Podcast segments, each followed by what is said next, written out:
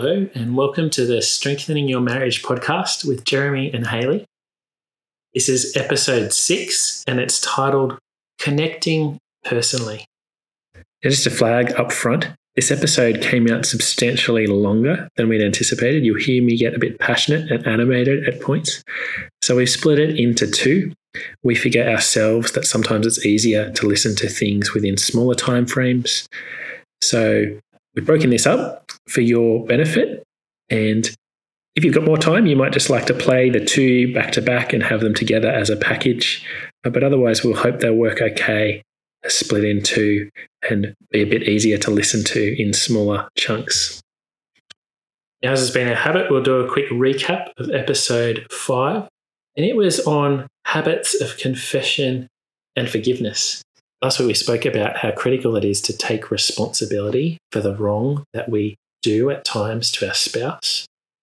And Paul Tripp had spoken about patterns of, of confession and forgiveness as being this kind of fertile soil for a marriage to grow and flourish that allows for real unity to develop when when that's a pattern when that's something that happens in an ongoing way we we use the term habits because we're wanting to convey that it's something that gets built into your relationship and it's something that you learn to do again and again as things come up paul tripp in his book uses the term lifestyle and i like that because it captures that repeated sense that this is something that we do, a way of life that we have that, that actually makes for a rich foundation for our marriages.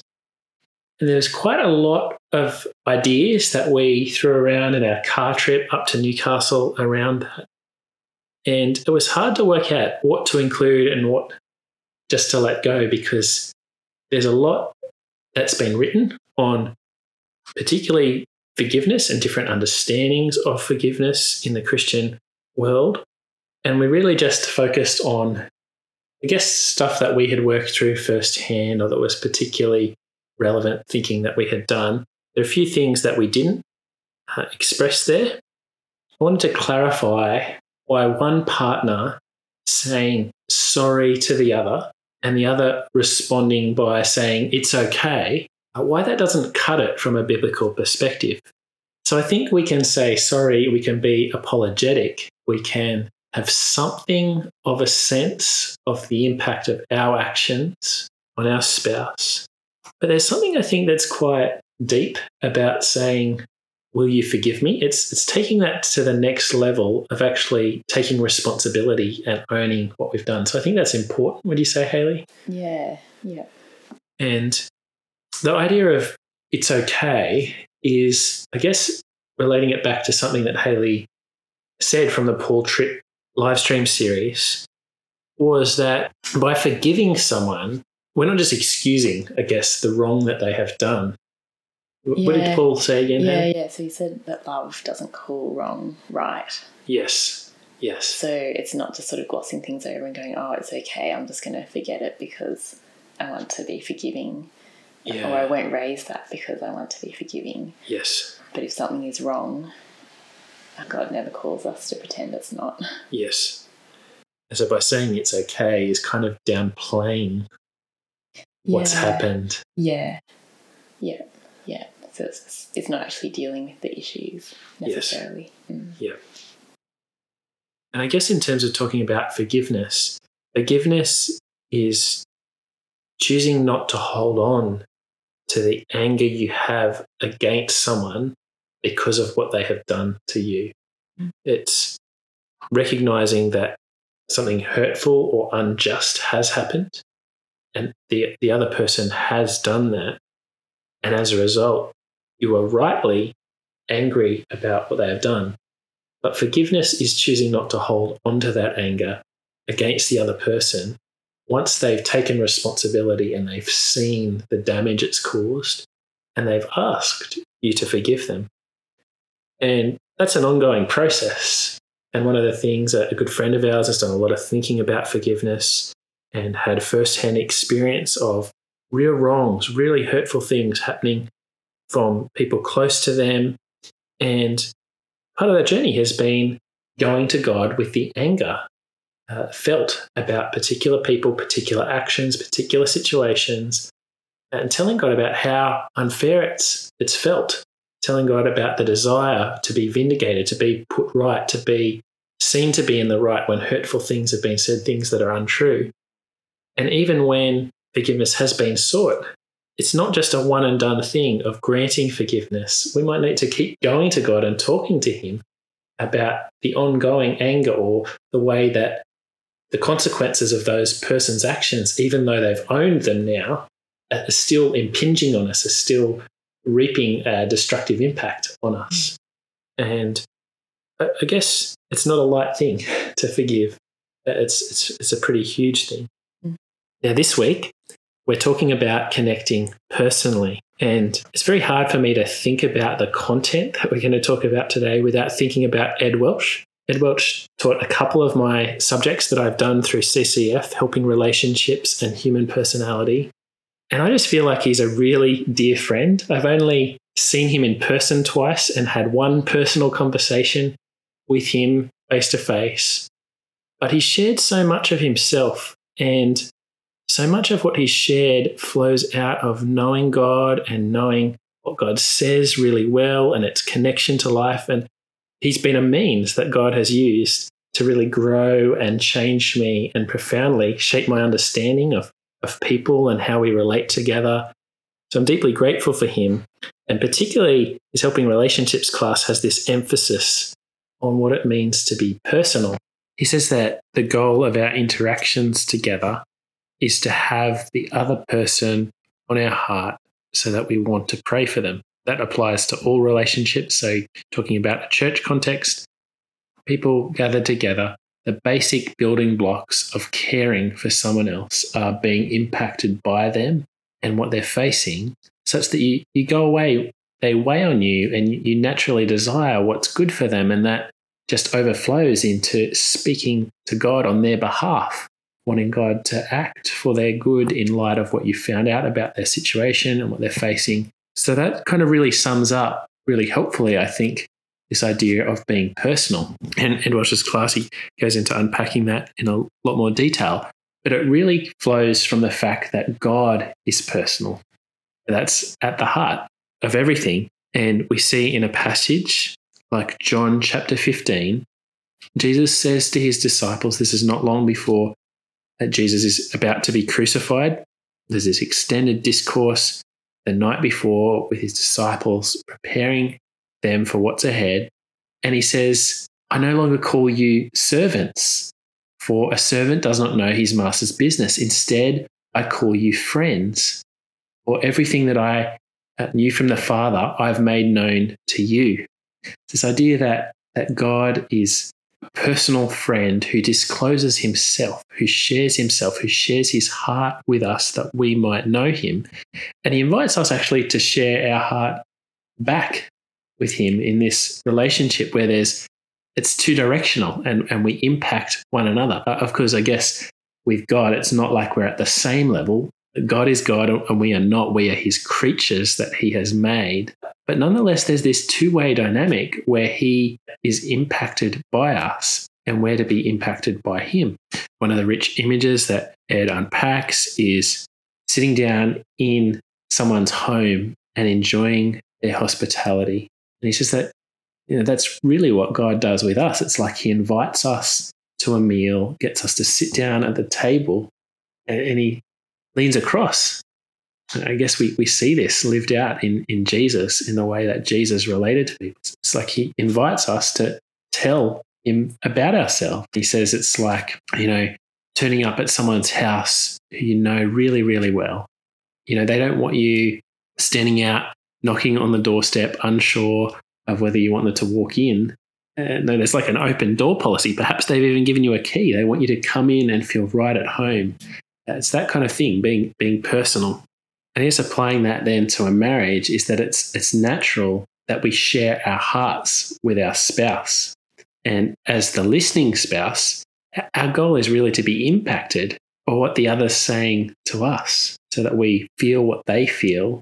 We want to follow and go where they go. And that kind of brings up the other side of one part, I guess, of connecting personally is sharing on the one hand. And the other part is, is listening and it's following what's important to the person you're sharing. Now, you haven't done the same study that I've done, but you've picked up on quite a bit of it. So the other side, one of the ways of describing it is is tracking.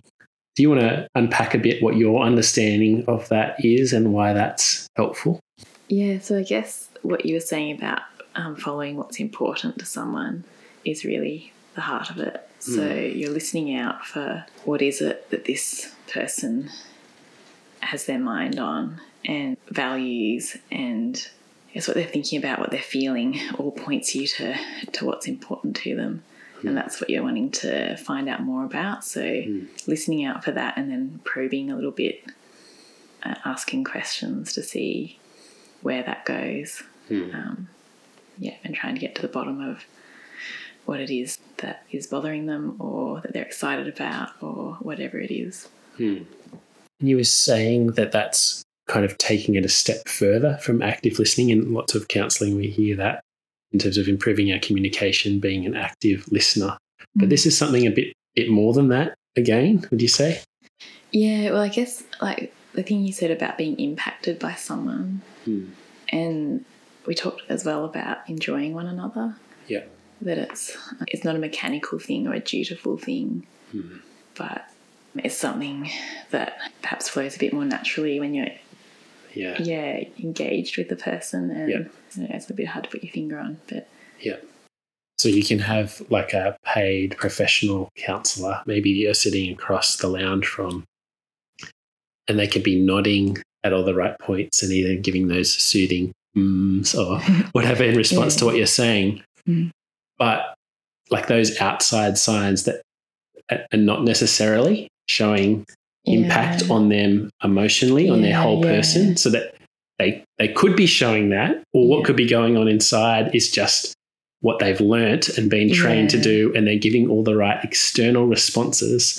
But if they have a very cold, hard line boundary approach, I just see, yeah, I don't really take on board your stuff. I'm not saying that they, they should be, but but I'm not kind of impacted by you. Yeah. There's a it's a bit more two way. Yeah. yeah. And I yeah. What can just be a bit that's the mechanical yeah, thing, isn't yeah. it? It's it's giving the right gestures and facial expressions and but it might not have the same heart behind it. Yeah. It can be done mechanically or it can be done in a way that's really felt. Yeah, that's it. It's to do with the heart behind it. Yeah. Yeah, okay. So I guess part of that as well is to do with sharing yourself. Yeah. I guess I've tended to think that the loving thing to do is not to share so much of yourself, but to listen and preference whatever is important to the other person. Hmm. Yeah, and draw them out and talk about the things they want to talk about. Yeah. And not so much contribute my own thoughts and responses and what's going on for me as well into that. Yeah. I guess starting to realize that that's a really important thing for being recip- reciprocal yeah. And yeah, it has to do with enjoying the other person, trusting the other person. And also, I think there can be a subtle kind of pride hmm. in the other approach where you're wanting to care for the other person but not allowing them to care for you back. Hmm. So I think, yeah, as people who are needy, I guess, too, needing to allow the other person to help you as well. Hmm. Yeah. So there are quite a few ideas that we could pick up and unpack there. I guess just going back to the tracking idea first. So again, that's a term that Ed Welch has used in his class, and I guess it comes from that kind of hunter image of looking for the marks of an, mm. a creature that you're chasing and you're, mm. you're following intently. It's, it's that kind of thing. That's what you're doing in conversation, isn't it? Mm, it's you're, mm. you're actually actively pursuing the other person. Yeah. By being interested and continuing to ask that next question yeah. and listening for the things that they're feeling that are weighing on them and yeah, yeah. And going after that. Yeah. is, yeah. is kind of the idea. And one of the interesting examples that Ed Welch used that's just stuck with me was from a scene of a television show where he was illustrating what he's talking about. And he's saying that American context. So he's saying the young daughter is really upset and saying that she doesn't like boys to her mother and she's just you know doesn't want anything to do with boys and if you just picked up on the dialogue of what's being said between the mother and the daughter you would think that the mother's response is actually out of line as that the mother responds with this comment it's okay sweetie someone will ask you to the prom so at face value, there's this mismatch of words spoken and what's said, but, but actually what's going on there is the mother is tracking her daughter. She actually knows what the real issue is. She knows her daughter well enough. And all these external things that her daughter's saying are just expressions of she's worried someone's not going to ask her. Mm. and she's looking for some kind of reassurance. And the mother kind of bypasses all that other words and cuts to the heart mm. of what's mm. going on for the daughter. And so sometimes tracking looks like that. It's, it's mm. actually it's listening for the heart beneath the words. Yeah. Mm. Yeah. Yeah. I guess ideally in a marriage, we're wanting both husband and wife to be growing in sharing their hearts with one mm. another, but also this skill of of tracking but it's it's not just a skill, is it? It's a it's mm. it's a posture. It's a yeah. it's a I want to know you yeah. posture yeah. and attitude that's being shown to the other person, and I guess it shows itself in in listening, but mm. but but really wanting to know the other person. Yeah. Uh, you were talking a bit about how this fleshes out a bit more. We've talked about restorative love, but you've talked about before we started recording and having conversation, you're saying this is actually an important piece of the puzzle for understanding that love. Do you, do you want to talk about that yeah, a bit more? Yeah. So I guess like your desire is to help one another. Hmm. And in order to do that, you need to know what's going on in the other person's heart. Hmm. And part of that is like seeing how they respond in situations. Hmm and just living together, those things come up. But a big part of it as well is knowing the other person well enough hmm. to know their typical struggles, to know hmm. their strengths, particular strengths hmm. and giftings, and to know how they tend to think and respond in particular situations because that then gives you a window that enables you to hmm. ask good questions that are helpful and, yeah to prompt them to think through things or Mm. Yeah, to, make suggestions or yeah, ask more questions mm. that lead to that kind of help uh, that we were talking about. Mm. Um, change that brings about flourishing. Hmm.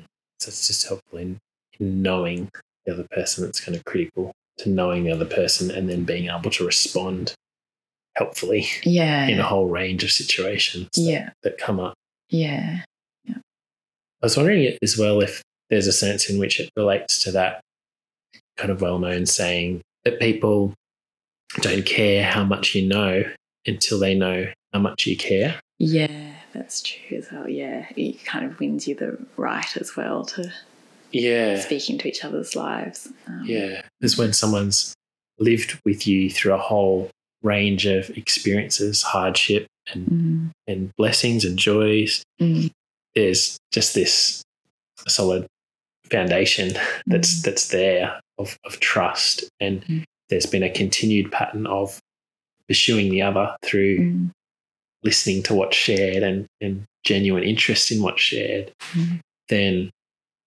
you're much more receptive then mm, mm. to being helped by that person when you know that you need help when yeah. you're not seeing things clearly rather than getting defensive and having your walls up yeah uh, you're you actually they're your ally, yeah, and, and you know that they're going to be speaking for you and for your good, even if sometimes they might say things that you're not quite wanting to hear. If there's yeah. a characteristic pattern in your life that's been coming up again, and your first response is, uh, you know, if it's for us, often it's perfectionism, mm-hmm. and one of us reminding the other of yeah. Hey, perhaps you're expecting too much of yourself here.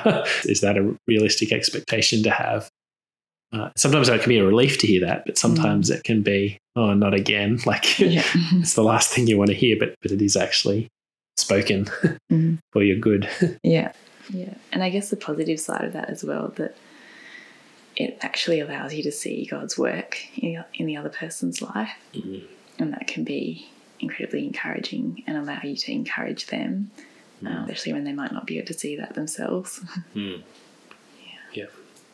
And I want to pick up something else that you said before, Hayley. You talked about that humility that's required to seek others' help. And I guess people who are in roles that involve a substantial caring load, whether that's counseling or a, a pastoral role, or maybe it's in aged care or something where there's a lot of giving out, there can be this tendency to see yourself as only performing that Mm. role and keeping yourself very much safe Mm. and hidden, or even thinking that that might be for the best of the person. Mm.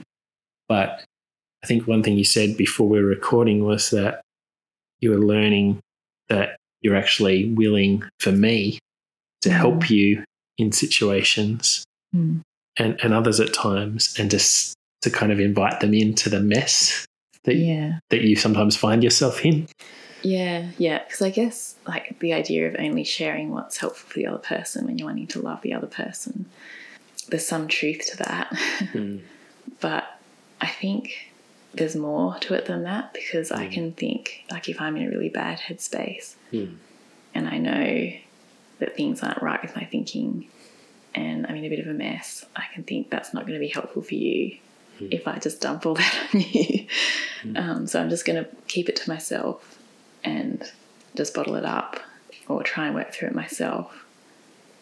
But oftentimes it's actually really helpful for me and for our relationship for me to share what I'm thinking. And you've often been able to then help me with my perspective or uh, kind of help me tease out my thinking a bit more and not get sort of stuck in my own um, cycle of mulling something over and not really moving forward.